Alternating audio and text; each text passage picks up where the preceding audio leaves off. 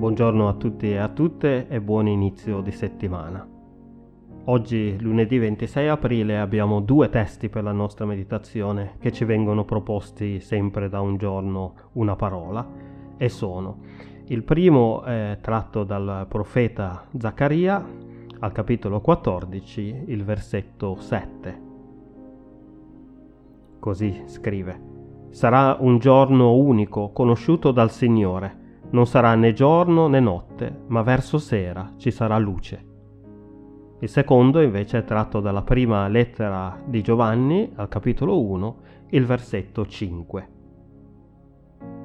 Questo è il messaggio che abbiamo udito da lui e che vi annunziamo. Dio è luce e in lui non ci sono tenebre.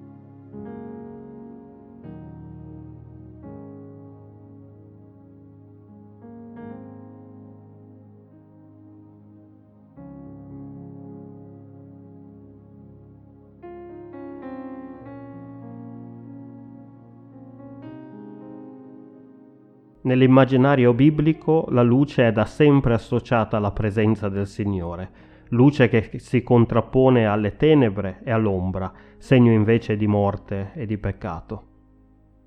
Il popolo che camminava nelle tenebre vede una gran luce, su quelli che abitavano il paese dell'ombra della morte la luce risplende, scriveva il profeta Isaia in un testo comunemente usato da noi nel periodo dell'avvento che precede il Natale. La luce è anche infatti presente in abbondanza nella storia della Natività di Gesù, come ad esempio quando un angelo del Signore apparve ai pastori che pascolavano i loro greggi nei campi della regione di Betlemme. E subito la gloria del Signore, ci dice Luca, risplendé intorno a loro. E nel prologo del Vangelo di Giovanni, sempre riferendosi a Gesù, anche leggiamo la luce splende nelle tenebre e le tenebre non l'hanno sopraffatta. E poi ancora, la vera luce che illumina ogni uomo stava venendo nel mondo. La luce è qualcosa per noi di rassicurante. A nessuno piace camminare nell'oscurità più completa e l'unico momento in cui rimaniamo volontariamente al buio è quando dormiamo. Le tenebre infatti sono il simbolo di ciò che è oscuro, del misterioso, del ciò che non si conosce e per questo incute timore. Nella letteratura sia antica che moderna, così come nelle rappresentazioni teatrali o cinematografiche, le tenebre sono solitamente il luogo dove si nasconde il male. La luce ha invece il duplice scopo di rivelare ciò che le tenebre nascondono e di illuminare il cammino di un viandante che si trova a camminare nell'oscurità. Non esistono tenebre talmente dense da non poter essere immediatamente sopraffatte da un qualsiasi fascio di luce. Che Dio è luce significa per noi che Egli ha il potere di sopraffare completamente ogni tenebra che c'è in noi. La presenza del Signore nella nostra vita rivela il male che alberga nei nostri cuori e il nostro peccato, non perché il nostro cuore si senta così giudicato e condannato, ma perché avendo la luce che illumina noi e il nostro cammino, possiamo finalmente conoscere noi stessi e noi stesse meglio e sapere dove stiamo andando. Giovanni scrive sempre al capitolo 1 al versetto 8 se diciamo di essere senza peccato, inganniamo noi stessi e la verità non è in noi. Questo, secondo Giovanni, significa camminare nelle tenebre.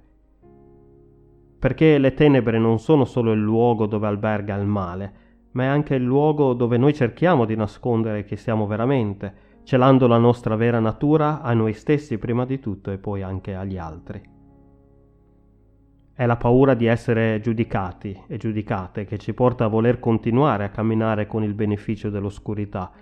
Ma quando scopriamo invece la bellezza di camminare nella luce del Signore, allora saremo disposti a lasciarci avvolgere da quel fascio di luce che ci porta a vita abbondante.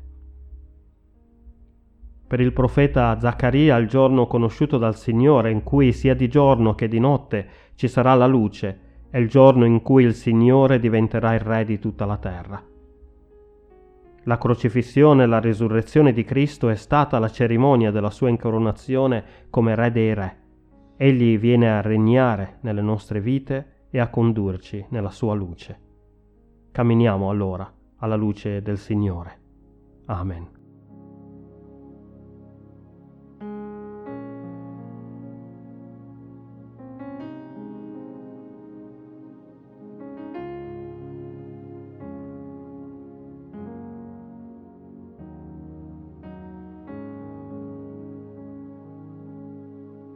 Preghiamo. Signore Dio, nostra luce, illumina sempre i nostri passi e conducici in tutte le tue vie. Non lasciare che noi ci nascondiamo da te e dagli altri nell'oscurità, ma rendici gioiosi nell'accogliere la tua luce, in Cristo Gesù nostro Signore e Redentore. Amen.